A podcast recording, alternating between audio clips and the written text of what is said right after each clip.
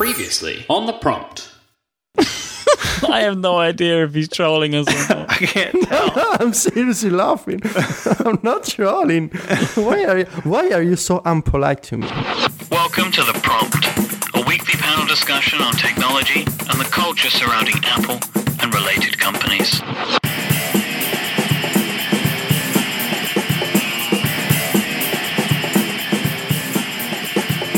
Hello and welcome to the world's greatest podcast. It's The Prompt, episode 14.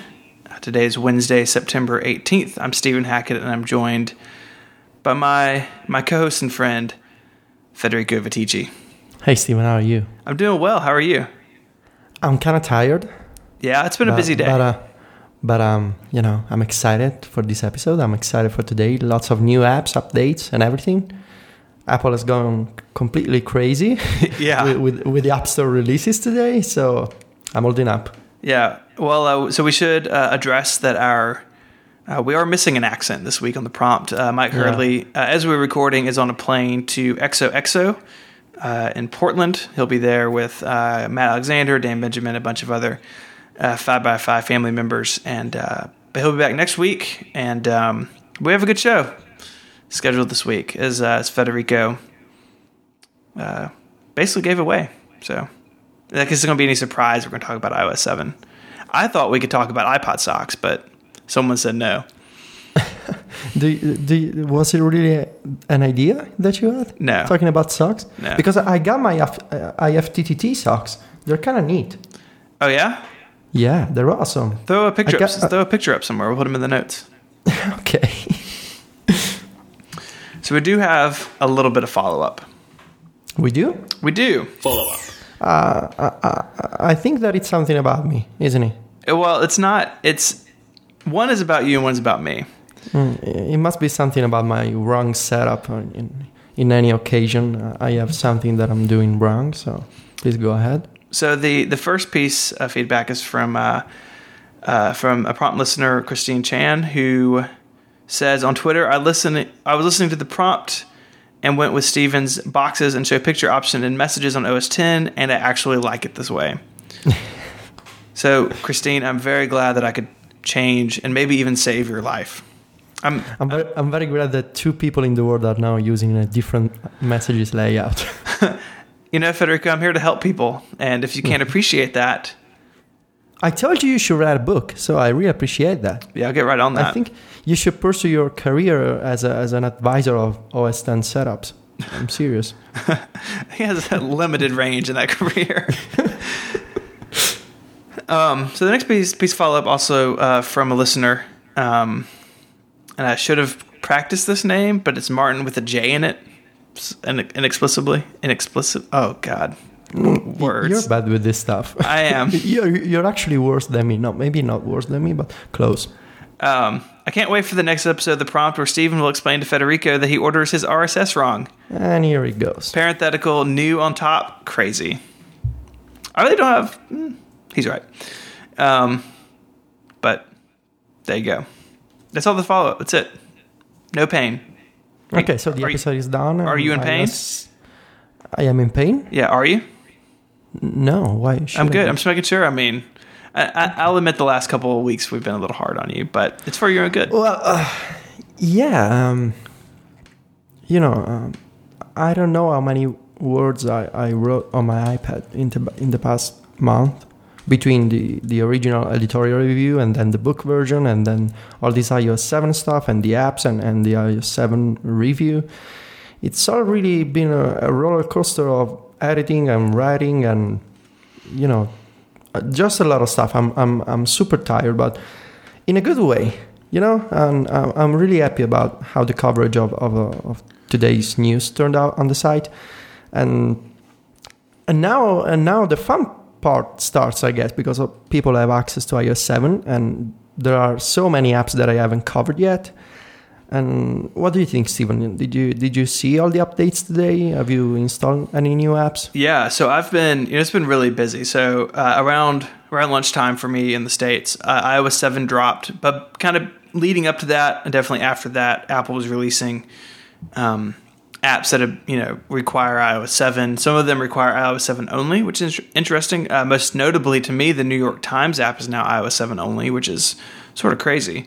Um, big big day. I, feel like almost every app on my phone, at least that I use a lot, has been updated. Like several icons on my first home screen are different than they were this morning. Um, and it's it's just it's crazy. I mean, I feel like you know the iOS 7 release itself seems to be going pretty smoothly. I think some people having issues downloading it here and there, but I think all in all things to be they're going pretty smoothly. I mean, is that have you have you encountered any any weirdness in the App Store or anything? Apple trying to keep I, up. I did see some weirdness this afternoon for me when um, all the apps start coming. You know, they started coming out. I saw some issues with the with the with the App Store, and I think that part of it was related to the fact that, that I had to accept the new terms and conditions in iTunes. But I'm seeing many people saying that they can they can download iOS 7, they can you know install app updates, and I think that certainly Apple has been doing work to to to make these kind of launches better because in the past it was really really much more messy. Yeah. I think.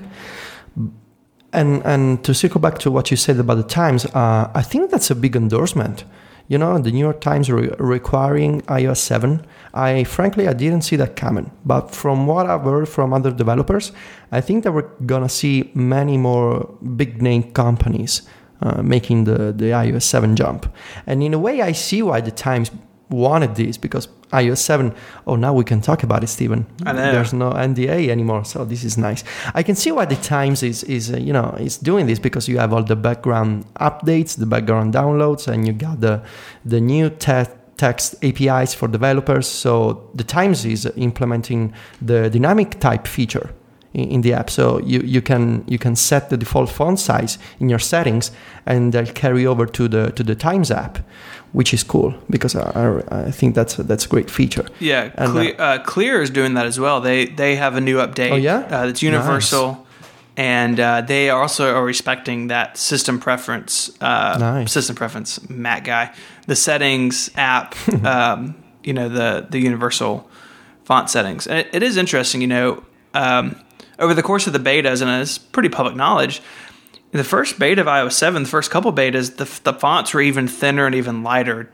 And I, I still think iOS 7 does suffer for some for from some legibility issues, but they've put things in there. You can reduce motion, you can turn off the parallax, you can increase font weight or size system wide. And so I think I think Apple's doing what it can to kind of offset that for users who need that. I mean, I mean, I mean, you know Yeah. better than anyone, you know, via your coverage over the years. Apple does, and iOS especially has a lot of really good things for disabled users, and I'm glad they're sort of backtracking on some stuff almost to make sure that they can keep that up. Yeah, I'm, I'm really impressed by, like I said before, about these big companies like the New York Times and Evernote and even Google to an extent because they released a Chrome update today. And so all these large companies jumping on the iOS 7, iOS 7 uh, release, uh, I guess, trend, I would call it, and with, with, with crazy new features. Did you see the new Evernote app? It's beautiful. Yeah, I, I honestly I, I had no idea they were working on such a big update because uh, Apple had a slide uh, at the last week's conference uh, with some uh, upcoming iOS 7 apps, and there was a, uh, an Evernote screenshot, but it looked kind of familiar. Yeah. What they didn't show was the brand new interface for, I guess, the main screen of the app. So they really they, they have really embraced the new iOS 7 aesthetic, and um, now I'm curious to see uh, how Apple will scale, I guess, on the App Store. Uh, all these releases in the next weeks, because today uh, Apple has, mm, you know, launched the new design for iOS 7 section on the App Store. And when I posted about the section on Mac Stories, there were almost 50 apps.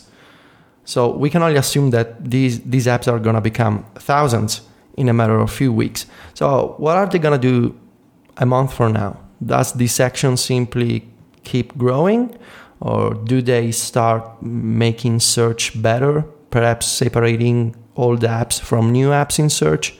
So it's really curious to see how they're gonna you know tackle this problem. Uh, maybe not problem, but new scenario Yeah, for the App Store. Yeah, and you know, and we've seen it in the past, right? Uh, thinking back, especially like iOS four when they added the some of the you know those multitasking um, options. You know, you could do background audio, and there were a couple other things. If you were uploading or downloading, you had ten minutes to finish before the system would terminate you. Um, and they did that. I think that's really been the biggest example of a big jump forward where Apple really was like, "Hey, these are apps that are like taking advantage of this stuff, and they're cool." And you know, A- Apple's in the position where uh, since the App Store is the only way to get apps, and I think I think that's great.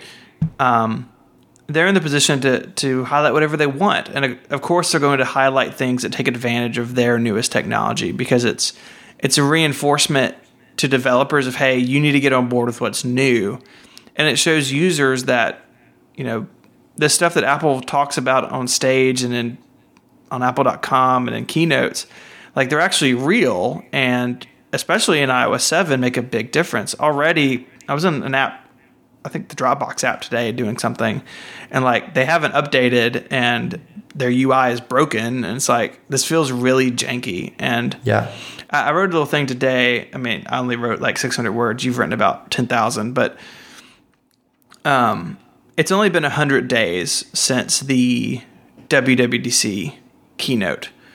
Um, that's when developers saw iOS 7 for the first time, were able to get their hands on it. And it's really, really amazing what these you know these these guys and girls who do this for a living, the people who make their living on Apple's platform, have done. And not only small guys, right? So you have uh, like Contrast, which did Perfect Weather, um, iOS 7, beautiful app, works really well. US only, which I know made Myke super sad, but you know they're they're Wh- what about me? and Federico, you were also sad. Thank you. Uh, everyone was sad but me. Um, the you know, they're a one, two, three guy shop, but then you look at something like Evernote. It's a giant. I mean, not giant, but a large company. I mean, they have thousands of employees, and they they were there on day one with something radically different and new. I just think that's really cool that kind of developers of all size have really embraced this very quickly. Yeah, and uh, and that's what I, what I was referring to. Uh, what's gonna happen three months from now, where when you're gonna have a lot of new apps for iOS 7, and then I mean the App Store is approaching one million apps. Think about that for a second. That's crazy. And and so we're gonna have thousands of hundreds of of, of hundreds of thousands. I guess it's the right order. Yeah. Yeah. So anyway, a lot of new apps, and and what's gonna happen to the to those many apps that won't get updated in the next few months? So uh, I want to see how Apple will, you know, address this issue of abandonware. I guess, and uh, my hope is that the this you know this section with uh, because it's a major departure right from the past. It's not like iOS five or iOS six that maybe an app wasn't updated, but you couldn't tell the difference, right? Because Right. it was the the UI and, and the features kept working, but this is really different today. So you're you're gonna have a clear separation on the App Store between old apps, legacy apps maybe, and new apps for, for the for this new for this new OS. So um, I want to keep an eye on this on this section. On, on the, I mean, Apple is clearly clearly promoting it on, on on the front page of the App Store. So they, they have tweeted with with a Twitter account. So really big promotion for these apps, and uh, and the list is growing. Uh, as you said, there are both big companies and small shops or independent developers, and. Um, I think it'll be interesting to to check up on, on, on the status of the App Store maybe in January. And, uh, and let's not forget that next month we're gonna have presumably uh, another keynote for the iPads Right. and maybe uh, a 7.1 version of iOS. Do you think that's gonna happen? You know, I don't know. There's already an update. 701 is out for the new phones. Um, I mean, I think it's I think it's definitely possible. You know, we we've talked in the past, as recently as last week, about how iOS 7 on the iPad Yeah, really isn't as good as it is on the phone. Like it's actually buggier and uh, and the GM is the final build. So those things that we were seeing last week, people are seeing now in mass. So I can't help but think that there's an update coming. You know, if it's ready before October, October they'll ship it before October. But if a new iPad, you know, new iPad Mini or whatever comes out and there's some sort of change, um, then I think we'll see an update. What is interesting about that is that the iPad Mini is the only non-Retina device supported by iOS 7. No, there's already there's also the the iPad 2, The iPad 2. So you know you got which is basically an iPad Mini. Right. Yeah. Um, yeah. basically. Um, so you- you have like these two devices that could go away, could be replaced next month, and you know, it's ju- it's just weird. Like especially with the Retina stuff, it seems like maybe Apple wanted to be all Retina before it could, but like they still sell the two, which is a whole fascinating topic on its own. Um, so I don't know. I, I think we're definitely going to see a revisit of Seven in, in the fall, and and hopefully uh, a checkup of hey, you know, this is how many downloads we have. This is the you know percentage of the user base that has it installed. Um, my gut does say that iOS seven adoption will be slower than than six was. Um, You think so? I think, I think so. I think the average person, you know, maybe they hear that it's different, and I really think that we, as kind of the nerd culture, underestimate people's like d- dislike of change. But, some people are know. are also curious of change. yeah.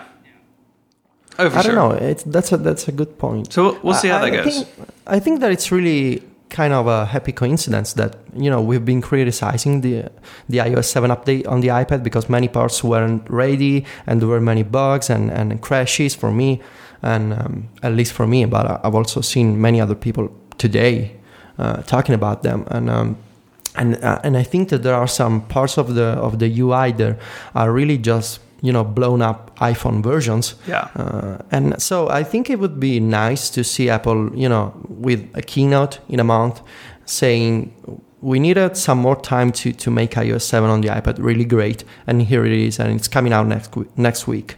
So I, I don't think that w- they will change the, the, the fundamentals of, of iOS 7 on the iPad, but I'm hoping that they will show some adjustments. Yeah. I mean, yeah. I mean, I certainly hope that they're gonna at least update iBooks because that would is really, Yeah. really. Well, well, you know, iBooks had an update today, and I was like, "Oh, new interface," and I, o- and it's like no. it's like iOS seven bug fixes. What what's what's even sadder? I tweeted earlier the Keynote remote app. So if you're running Keynote from a Mac, you can control it from your phone.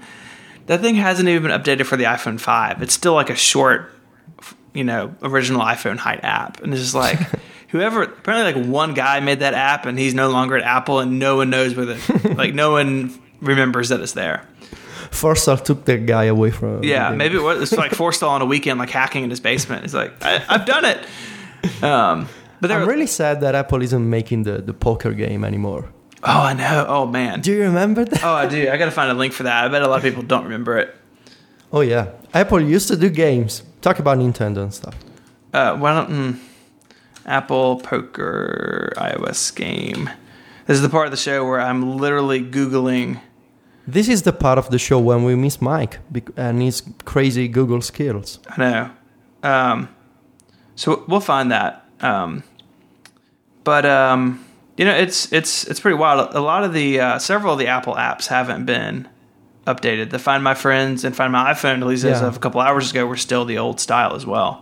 Yeah, so re- realistically, I'm uh, I'm thinking that next month's event is gonna be a new iPads, maybe a new iOS versions, but I I think uh, new versions of iWork and iPhoto, that kind of stuff. Maybe new GarageBand, although I don't think that that's gonna change too much because mm, I mean, uh, are, are you sure you're gonna you're gonna want to go from a from a nice realistic representation of, music instruments to buttons that say guitar? Right. Well, Yeah, I the- well, I mean, Logic. Uh, when Logic Pro 10 came out, people were talking about that. Of you know, oh, people say Skeuomorphism is dead, but Logic Pro 10 has like knobs and leather. It's like, well, they're Yeah, oh, oh, it, it serves a render. purpose in that app. Yeah. you know. Um, well, let's come back. Let's come back to design, but uh, first, I want to take a quick break and thank our first sponsor, HostGator. Uh, new sponsor. Uh, super excited to have them. HostGator.com is a premier web hosting provider. If you're looking to start a website, HostGator can help get you started with monthly hosting plans, one-click installs, and tons of other features that make getting your site up and running easy. If you're more of an advanced user or uh, you've you got a business, HostGator can take care of you with their reseller plans, VPS, and dedicated servers. HostGator guarantees 99.9% uptime no matter what your size or needs. When you host with them, you get unlimited disk space and bandwidth as well. Uh, if you're a WordPress user like Federico or I, uh, you're going to love their one click installs and optimized hosting platform. Uh, they also have free site builder tools that are super easy to use, but if you find yourself needing any help, they have 24 7 support to ensure everything is running smoothly. So head on over to HostGator.com to learn more, and when you decide to purchase, don't forget to use the coupon code PROMPT9 and you'll get 30% off anything at HostGator.com. Yeah, the, the the design is is obviously what people are talking about. You know, iOS seven has a lot of you know the backgrounding, fetching APIs, like there's a ton of stuff behind the scenes, but the design is what people are looking at, and it it's been interesting. I think you know Federico, you and I spoke about um, uh, a while ago about maybe we were afraid that that developers were going to kind of strip their apps of personality and just go with the default UI kit, so everything looked like mail or messages. And mm-hmm. from what I've seen today, that's really that's the case for some developers, but a lot of people are still doing custom stuff. Like, what have you seen that kind of stands stands out? Well, obviously, Evernote yeah. really comes to mind because uh, I recommend our readers to go check out the new app because it's totally crazy. It, it fits with with the with the iOS seven, mm, I guess, guidelines but it's really custom design with a, a, lot of you know fancy menus and, and, and, animations and translucencies and it's really really good. But i've also seen something like pocket casts the new the new podcast application by the guys at uh, shifty jelly yeah. I guess. Yeah and uh, it's it's clearly an ios 7 app and it's not really really custom in terms of design and, and, and animations etc but I think it's also the, the, the right amount of custom. It's really a few touches here and there, so maybe uh, a different animation than, than, than Apple's apps, so maybe a custom uh, color. And I think that's a good example. And uh, of course, there are some apps that, uh, that are trying to, to approach the, the new iOS 7 update uh, from a pretty default perspective. So they are simply using Apple's built-in uh, UI kit stuff and not really not not many modifications to it. But then again, you see something like the new OmniFocus 2 by, by the Omni Group guys, which is really quite a departure from, from the past. Uh, have you seen the new the new OmniFocus? Uh, uh, yeah, it really. Um it's really different. it really surprised me, you know. Yeah. And OmniFocus has been in the news a lot, and um, I, you know, I knew there was a um, a new version coming. I'm not, I'm not on their beta list or anything, but the um, the iPhone app is really, really different, and it's not that they just went to iOS 7, but it's like what you're saying. They brought their own custom elements to kind of enhance what iOS 7 does. Yeah. Um, and they added background think, sync, which is awesome. Yeah. I think that, of course, during the next 12 months, we're going to see a lot of readjustments and, and a lot of tweaking. Uh, so developers are gonna grow more comfortable with, with, this with this update, and and maybe they didn't even have time to to to implement many of their their ideas for new uh, new designs on on iOS 7. But I think that uh, it's really uh, a trade-off that they had to to accept because you're either gonna be on the on the platform today and you're gonna get the promotion by Apple, you're gonna you're gonna be on the custom se- section, you're gonna be in front of millions of new customers looking for apps that look good uh, on their new devices, and uh, or you're gonna have to wait, uh, maybe do your fancy custom design, but you're not gonna get the amount of exposure from millions of users. You're gonna you're gonna get maybe the, the, the exposure of thousands of nerds and geeks. So I think it's really uh, hard to balance the, the the, the willingness to to be on the app store today with with a UI that that, that fits with with everything else and having to wait. So uh, Yeah, and, and develop, developers like Tweetbot, uh, um, apps like Tweetbot by Tapbots and, and Fantastical, which uh, Flexibits uh, announced today is gonna come out with a with a version two uh, for the iPhone. Uh, they're gonna they're, they have decided to wait, and and I think that from a certain perspective, uh, it makes sense to you know kind of want to to get all the possible attention in in in weeks when the, there aren't hundreds of uh, app releases.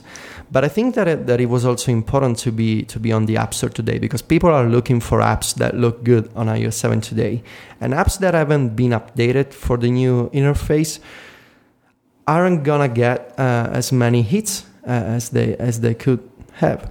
Yeah, I think it's you know I think you see a lot of developers either kind of relaunching their apps as a new design with new features, or even there's a lot of new entries to the store today as well. Uh, one of actually my favorite apps that was going to be in the sort of day missed the uh, the deadline, so that they should be in shortly. And when they are, we'll talk about them. Um, but if you've got an app that has you know uh, a lo- a large amount of the customer base in your vertical in the app store and you don't update you're not there for seven and some newcomer is or maybe someone who is in second or third place comes in and does a better job or a quicker job at going to seven um, the the tables could turn you know people are looking for apps you know i've i've a couple apps i've switched around even today because the you know in iOS seven it's a different ball game than it was in six. Stephen, I'm sorry, I'm gonna I'm gonna have to you know, to interrupt you to say that Myke wants to let the world know that he has landed. So Myke is So- in the United States. and Myke is apparently alive, unless someone else is texting us right now. Uh, I wonder if there's a code word he could tell us. Oh, we didn't have a safe word. we should we should ask him something. Oh, like oh, hold on. Let me ask Myke. What are the countries that make the UK? So uh, we're gonna, we'll report back to see if uh, if Myke has been abducted. So you were saying, I'm sorry. I have no idea. Just- Just that you know that the landscape could shift here, and there could be apps. Uh, one that comes to mind instantly is Instapaper. Instapaper 5.0 dropped today. You have a you have a review of basically everything on your site right now. Um, I don't know. uh, all the show notes are just um, Instapaper, uh, Instapaper, just Mac Stories links. No, thanks for not sending them to Mac Stories. Thank you. Yeah, I meant I meant Mac Stories. I was copying and pasting Instapaper as I said it. So Instapaper 5.0 is out. BetaWorks new uh, design matches with iOS 7. I don't have any real complaints about the design. They added some nice features, but they didn't add like the background auto fetching business that iOS 7 can do. But Yeah. Pocket did, and you know I, lo- I love Instapaper. I really am not a huge Pocket fan, but I'm looking at that and saying, man, it'd be really nice if my read it later service could be updated in the background. And it's like if I'm thinking that as like someone who's like been an paper user since day one, then a lot of other people who aren't as loyal to it, I'm sure are thinking that and maybe even switching. And you know that that could be an opportunity for Pocket to gain market share just because they hit a a feature before their competitors on launch day. So yeah, and I, I agree with you. It's definitely a matter of, of balancing the need to, to be on the App Store today and, and balancing the need to, to, to show that you haven't simply reskinned your application. Because, uh, and I think that Matthew Panzarino made this point on Twitter today. If you look at the custom section that, that Apple is featuring right now, uh, Apple, Apple says it's uh, designed for iOS 7 apps. But really, a, a bunch of those apps are really uh, smaller, I guess, minor uh, reskins of existing apps, maybe with a new icon, maybe uh, a few touches to, to the to the default UI kit stuff. So it's really hard to balance uh, something like Instapaper and Pocket. Uh, Pocket is keeping the, the, the, the interface that the design that they had with the previous version, but they are, they are adding the new uh, background download stuff, which which is really really good, and and, and I love it. But on the other hand, Instapaper has decided to to be on the App Store to, to, to be compatible with the new OS, but, but not to, to, to support the, the more advanced features. So they don't have dynamic type, they don't have uh, the background uh, sync. So it's really hard for developers to, to and especially when, when you have a deadline like, you know, the, the GM was released last week and, and developers maybe didn't have much time to, to test their code on the on the GM. Uh, and, and I'm hearing that there are still so many bugs with the with the with the SDK and, and, and many parts of, of the, of the GM code. So it's really hard. And um, but um, I think that in spite of a few of a few examples of uh, apps that made the jump to iOS 7 without uh, bringing many new features, I think that overall it's been a, a crazy launch. And, and I don't remember, to, to, to my knowledge at least, I, have been uh, I've been writing and, and working with this stuff for the past four years. I don't remember this kind of, of rollout of new apps and, and a new OS. It's definitely um, it's definitely huge, and you know it's something that we don't we don't really see uh, see it on the Mac. You know, maybe some point in the future we'll see a big, you know, must have update on the Mac. But OS 10, for the most part, those releases are smaller. They're yearly now. It's not a if you're running Lion or Mountain Lion or Mavericks, if you're you maybe can't even tell the difference sometimes. And that's been the case with iOS, except you know I think four and now seven stand out in my mind as the big changes. Well, I guess two, four, and seven because two added apps. And I just I can't help but think about the future looking forward. Like, what does eight look like? What does nine look like? And I do worry a little bit. I, I want I want to hear your take on this as well.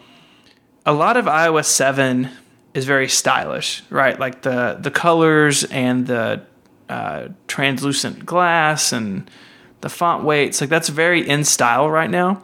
It's really interesting. You know, I work, you know, my day job is at a web design and development firm. And like we have customers, I had a customer yesterday. It was like, you know, should we be looking at white space and then fonts and stuff? And it's really interesting. Apple drives that sort of fashion in software um, with iOS. But what happens when the outside world, when that becomes unfashionable? Will it be just kind of how skeuomorphism was? Like when iOS 6 came around, that's still leather and still, you know, iBooks, wood, and like you kind of poke fun of it, but it's still okay. Like, will iOS 7 age that gracefully, I wonder? Uh, my short answer is yes.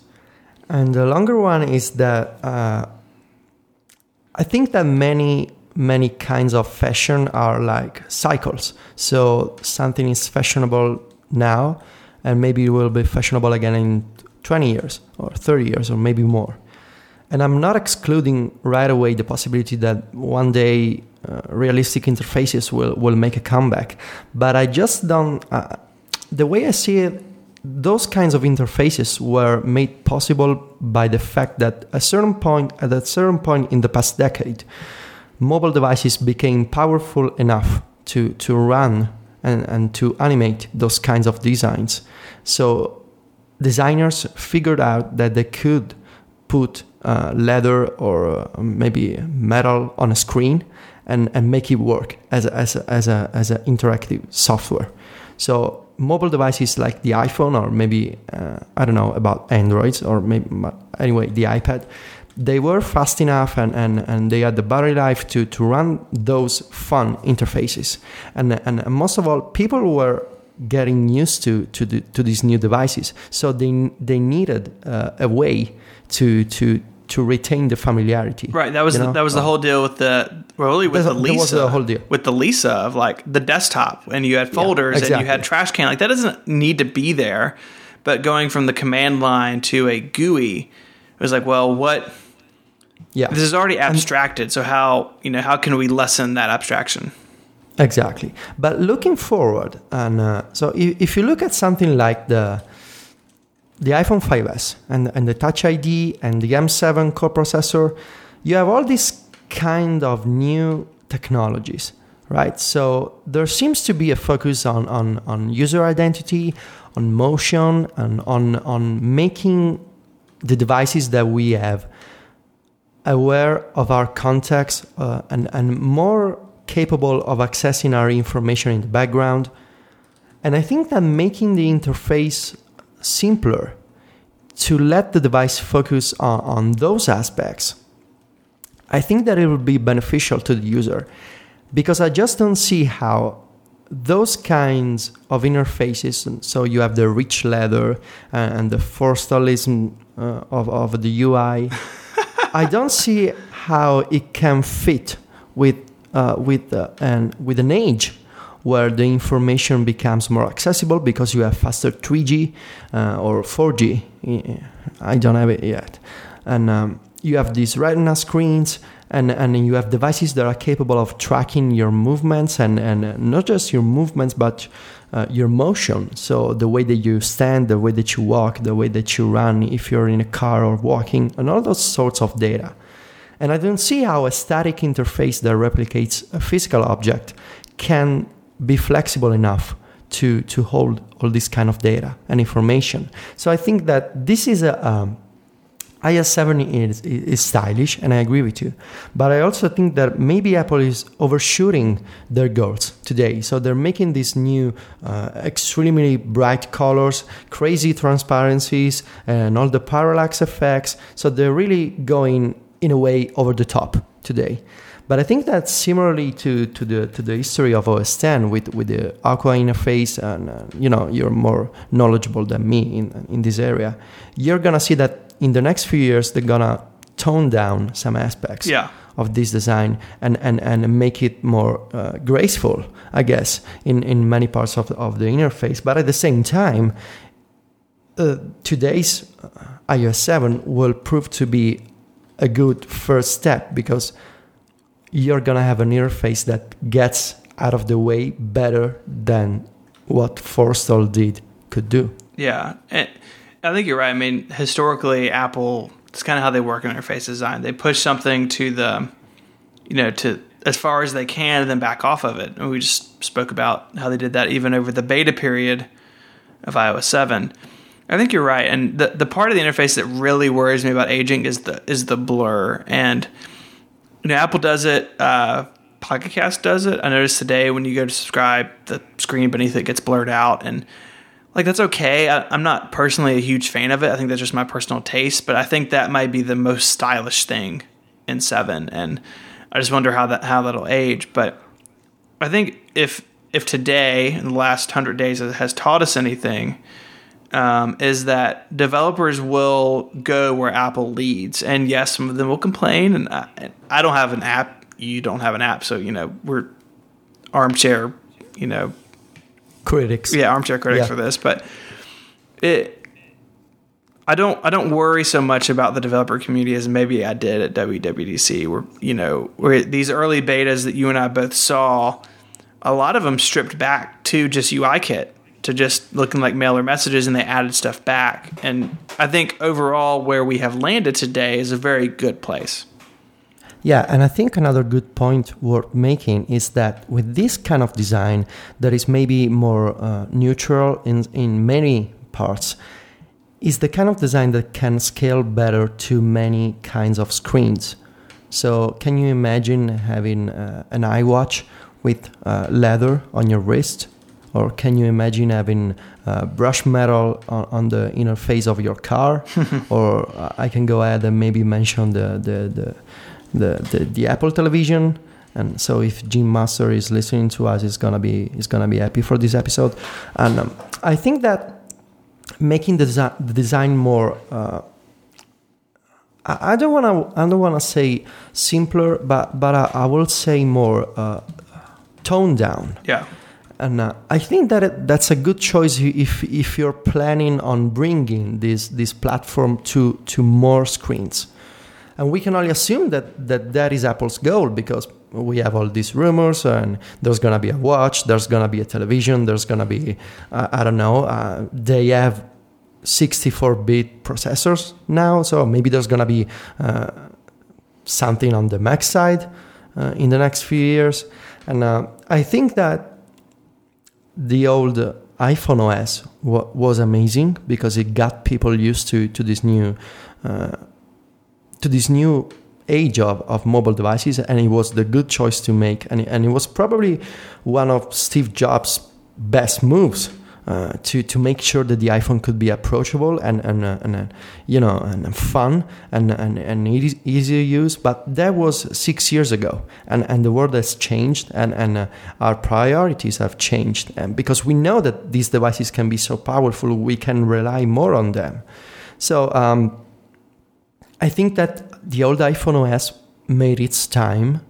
Uh, and it was an amazing choice, and it was an amazing set uh, an amazing set of, of, of, decisions and and and, uh, and you know UI uh, choices, but it's time to change, and I think that um, we're gonna see that this design will will prove to be successful in a strategy that sees iOS coming to more screens than just a phone and a tablet. And, uh, and, and my hope is that we're not gonna have to wait a decade for that. No, I think because, I think things are definitely speeding up. Yeah, yeah, because uh, you, you, look at the 5S and you see uh, and you see the fingerprint scanner and you see the motion uh, processor. Uh, so you have the Retina screens coming to all devices soon, hopefully. And, and, and you have a, you have the A7 that is crazy powerful. And I mean, did you read the the AnandTech review? I'm about uh, I'm about halfway through it. And yeah, that's kind of huge. God, it's so long. Yeah, um, yeah, but but they they are the best uh, at this, and I'm glad that Apple sent a review unit to to to the site because they're really really good. Uh, so you have all these crazy technologies that that Apple is uh, not so silently putting in in uh, in iOS devices, and I wonder, is that really the limit, or are we gonna see more to more platforms, to more screens? and not necessarily a screen because when I think about it, do you think it's crazy to imagine an iWatch that doesn't have a screen, but it's simply a sensor that you wear? Man, I don't know. I, you know, the watch, the watch turns my turns my that, brain that all around. I don't. I don't think I don't that it's even. I don't think that it's even right to to call it a watch anymore, because we we don't we don't need a watch. Maybe the watch is fashionable and i'm sure that i'm gonna get a lot of hate for this because i used to wear watches and uh, but we, we, we have the phones now to check the time. So uh, obviously i don't think that we need a watch anymore. But do we need a better way to, to track uh, our movements our, uh, our health and, and our uh, personal data that, that can improve our lives? I would say yeah, but I don't think that the watch is the focus anymore. So I think that another important point that, that I want to, to, to make is that we shouldn't be looking at iOS 7 only as a design change because you have all these new APIs. Like, uh, have you seen people mentioning the, the new iBeacons stuff? Yeah, a little bit. Uh, it seems to be underplayed, but. Yeah. I think that's gonna be huge, especially in, in, in museums and and uh, and you know maybe maybe maybe even grocery stores. So you have all this new Bluetooth-based technology that allows iOS 7 devices to to connect with these uh, iBeacons, which are basically uh, other devices that, that, that can send data back and forth between iOS 7 and and, and the device, and uh, when you look at the work that Apple has been doing with Bluetooth and AirPlay and all this new radio technology and and, and the A7, M7, that there really seems to be some sort of future proofing in Apple's work lately, and uh, and I don't think that it, that it's that it's a safe uh, move to, to judge iOS 7 today just by the icons and, and the blurs? And oh my god my phone cha- my phone changed. And I think that's a that's that's a short-sighted approach.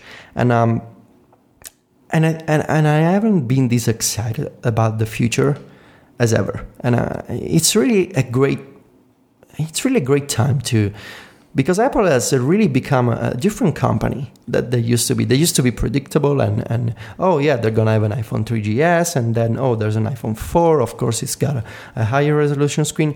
But in the past year, they really made some interesting choices. I mean, this is the company that is promoting a Mac Pro in theaters. Yeah, that's that doesn't make any sense. Yeah, you know. So the, yeah, I'm really excited. That that's my that's my conclusion. Well, and we're gonna in the uh, the the last segment of the show, we're we're talking more about that about how you know is Apple pushing past the phone? Is iOS seven you know going to extend past what we know today? Uh, but first, uh, let me take a quick break and thank our second sponsor, which of course is Squarespace. This episode, like all episodes of The Prompt, is brought to you by Squarespace, the all in one platform that makes it easy to create your own website, your own space online. During the month of September, they're giving you 20% off and a free trial if you go to squarespace.com and use the offer code TALLYHO9. Squarespace is constantly updating their platform with new features, designs, and more and better support. They have beautiful designs. Uh, you can pick one and get started. Tons of style options for you to adjust so you can really create your own unique space. Squarespace takes care of all the hosting, the SEO, the scaling, so your site automatically looks good on every device and won't go down. It's incredibly easy to use, but if you want some help, Squarespace has an amazing support team that works 24 hours a day, 7 days a week. While you're there, make sure to check out their amazing new homepage. They've got these videos that are uh, absolutely beautiful and show how Squarespace fits everyone differently. Squarespace is always updating their site with fun new branding, and you can't help but be inspired by it. As we said earlier, you can try Squarespace for free with no credit card required. But if you do decide to purchase, it starts at just $8 a month and includes a domain name if you sign up for a year. And make sure to get 20% off this month and support this show by using the offer code TALLYHO9. So go check out Squarespace, everything you need to create an exceptional website. Correspondence report. So to wrap up the show this week, we have a, uh, a very special guest who, who really probably doesn't need an introduction. Uh, Casey Liss is probably best known for being a co-host on the Accidental Tech podcast with Marco Arment and John Siracusa. Cause it was accidental. Oh, it was accidental. Uh, he can also be found uh, in the App Store and on his blog. Casey, how are you? Good. How are you guys? I'm great. I'm doing well here. Excellent. So, uh, so Casey, you're now a co-host on Accidental Tech podcast, but before that, you the three of you guys had a show called Neutral, um, which you guys talked about basically car stuff, and um, so we know we were looking forward, you know, looking at our iOS seven coverage, and there's there's a part of coverage, a part of iOS seven we feel has kind of been um, maybe underserved, and that's some of the stuff that Apple's doing with iOS 7 uh, in the car. And uh, we thought, hey, we'll get a car guy on. And you're a car guy and a tech guy, so it's you seem like the perfect uh, person to, to bug about this. Right. It's a match made in heaven. There you go. So, uh, so what's Apple up to with this? So, you know, it's really hard to say, and that's all I got. No, uh, it's really hard to say because they haven't really said a lot. And if you look at the uh, What's New in iOS page, which I'm sure you'll have in the show notes, they have a small section on iOS in the car with the sub- subtitle Best Passenger Ever. And it shows a few screenshots about some of the things you can do, like use Apple Maps. And this is sh- screenshots of a, of a arbitrary car's navigation system. So it shows Apple Maps, it shows receiving an iMessage from somebody with a little play button next to it, so presumably Siri will read it to you. It shows uh, information about the traffic that's coming up. It shows uh, it, what it looks like when you're in a call. And so think of iOS 7, but simplified considerably so that it makes sense on a screen that you're quite a bit further away from than you would be, say, a phone or a tablet. And additionally, it's a screen that you need to be able to glance at and glance away from very quickly, which is kind of contrary to how most of us use our iPhones and iPads. So the whole premise, I think, is let's try to get very little information information density and let's make sure the information has a lot of room around it. So for example, there's a lot more space between a re- rewind, a play, and a fast forward button than there would be on your iPhone.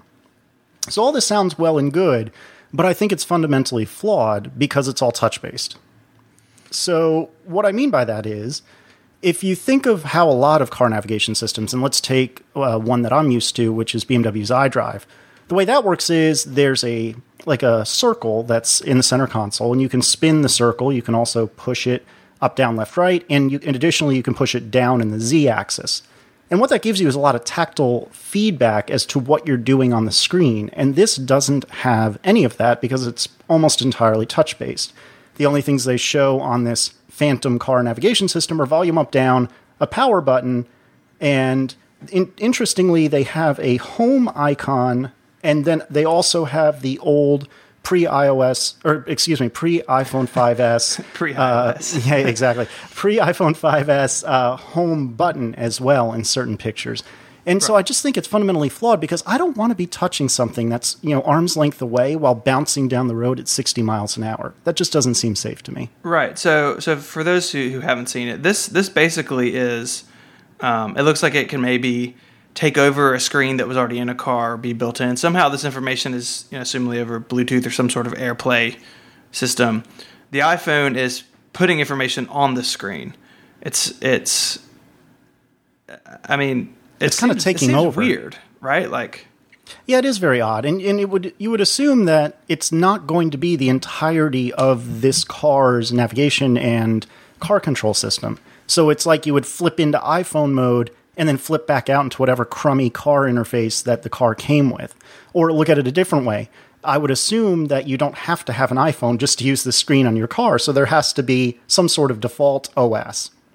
And oftentimes, those default OSs really look either extremely basic and crummy, like my cars, or they are fancy for the sake of being fancy, and that's no good either. Casey, do you think that with with the with this new car system, Apple might, might try to to provide car makers some sort of uh, specifications to follow to to implement the interface? Um, I'm thinking of the way the, the they have done this with with the game controllers in, in iOS seven.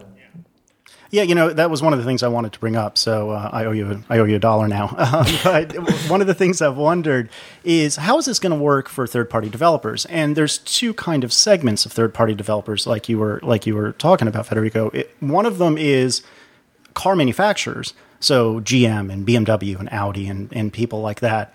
And then there's just regular old third party developers like myself. And if you look at the BMW model, it seems from what we can gather that only certain blessed developers can integrate with BMW's iDrive. For example, uh, Pandora, I believe, is, is has an integration portion of the regular Pandora iOS app.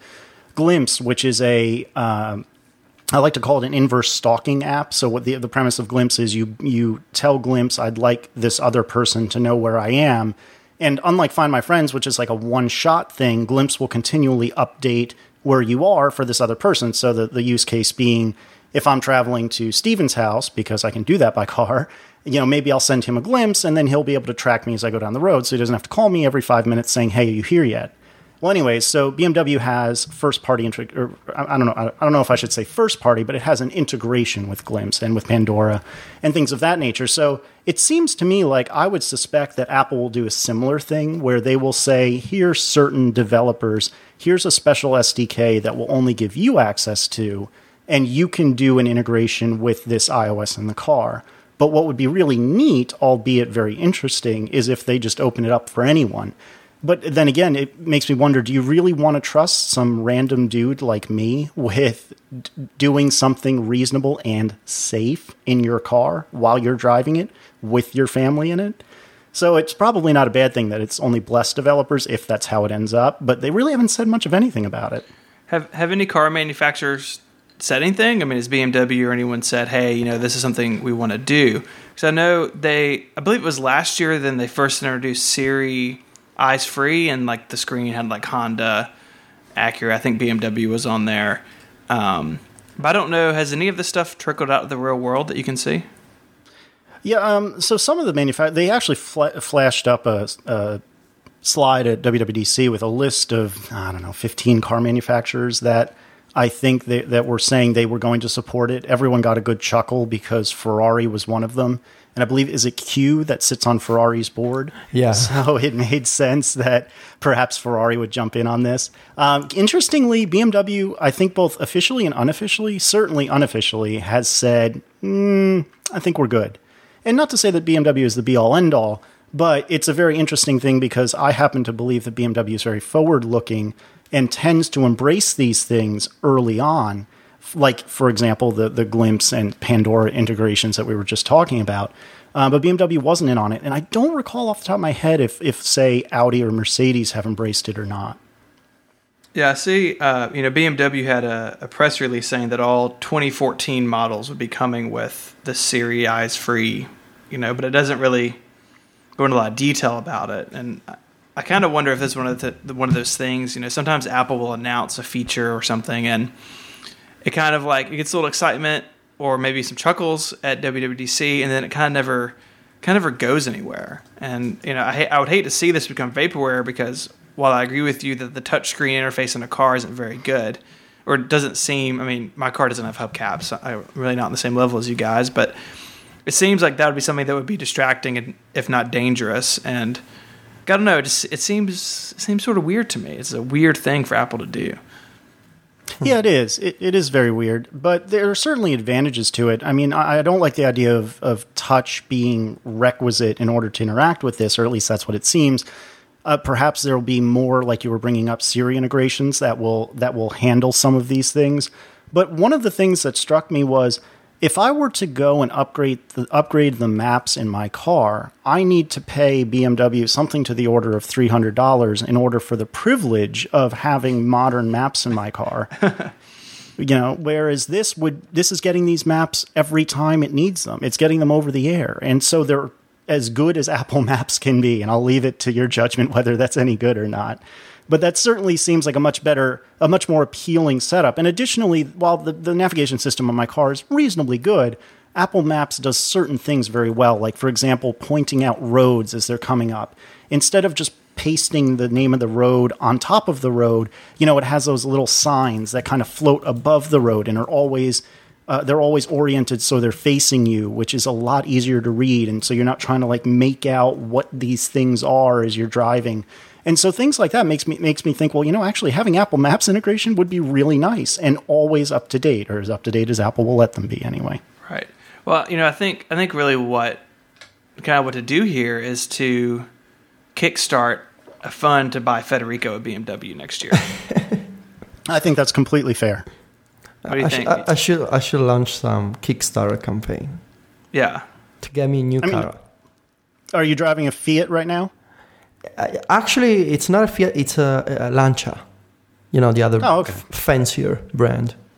I- hmm. It's really a family car. Although I don't have a, a family in the, in the sense of children or anything. My parents bought me a family car. I, I have no idea why. Maybe there was like a hint, like, hey, they're ready for grandkids. hey, you know, here's a new car. Do whatever you want. It's a family car. I I don't have. I don't have actually any any fancy technology in my car. I have a I have a cable to to to listen to my music. Um, Casey, do you think that if Apple is gonna is gonna really do this uh, and it's not vaporware, are they gonna use Bluetooth or maybe AirPlay or something else for, for the connection between devices and, and the car's display? Uh, I'm totally not an expert here, so You know, I, I don't know how it's going to be. I know that um, in BMWs, again, it's it's. I keep bringing them up only because it's a point of reference I'm familiar with. In BMWs, when you integrate, you need to do it via the dock connector, or, or I presume the Lightning connector. Now, I would hope that this is done over Bluetooth. You know, I should look and see if there's a Bluetooth profile that supports these this kind of thing, something that's equivalent to say um, AVRCP or A2DP or something like that, where you can get a second screen via Bluetooth.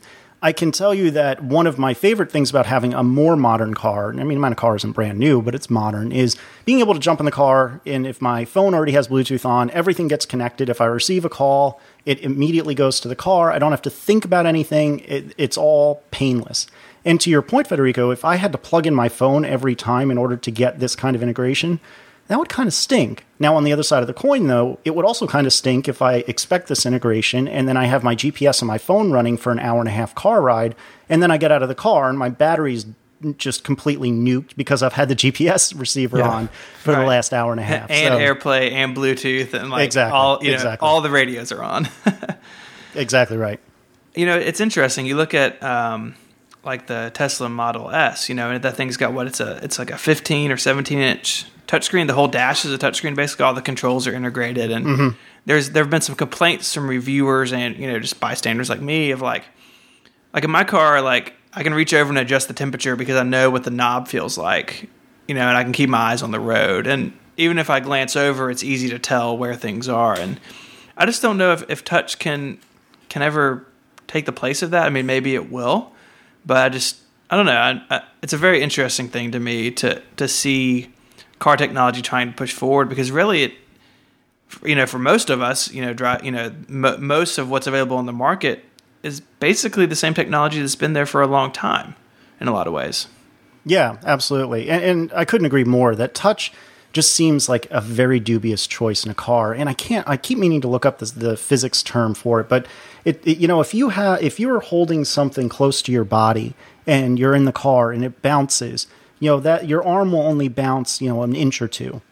Say you go through the same bump with your hand fully extended from your body, that same bounce will be several inches. And so having to point at something that's presumably three feet away and be accurate, it just doesn't strike me as a good plan. And so I look at these screenshots on this uh, What's New in iOS page, and on the one side, I'm really excited because it looks really modern, it looks really nice, it looks very simple in the good way.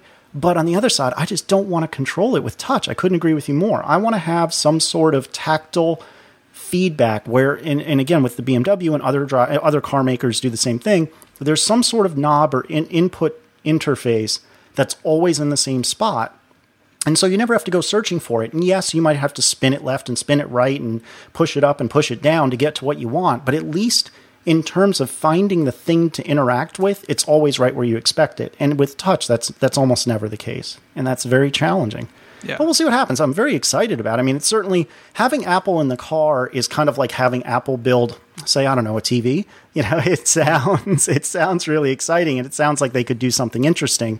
But so far, I'm not I'm not overwhelmed with what they've shown us. so are you the gene munster of the car world Yeah, that takeaway that's the takeaway that's that's the takeaway. If I ever if I ever meet Tim, I'm just going to demand when the Apple car arrives. yeah Would that be would that be the Apple Core? Anyway, so on that cut that note i think we're gonna let you go all right, guys. cool well uh, casey real quick tell people uh, where they can find you on the inter- on the internet Sure. So if you wanted to find me on the internet, uh, my Twitter handle is Casey Liss, C A S E Y L I S S. My podcast with- with friends is ATP, uh, which is the Accidental Tech Podcast, which you can find at atp.fm.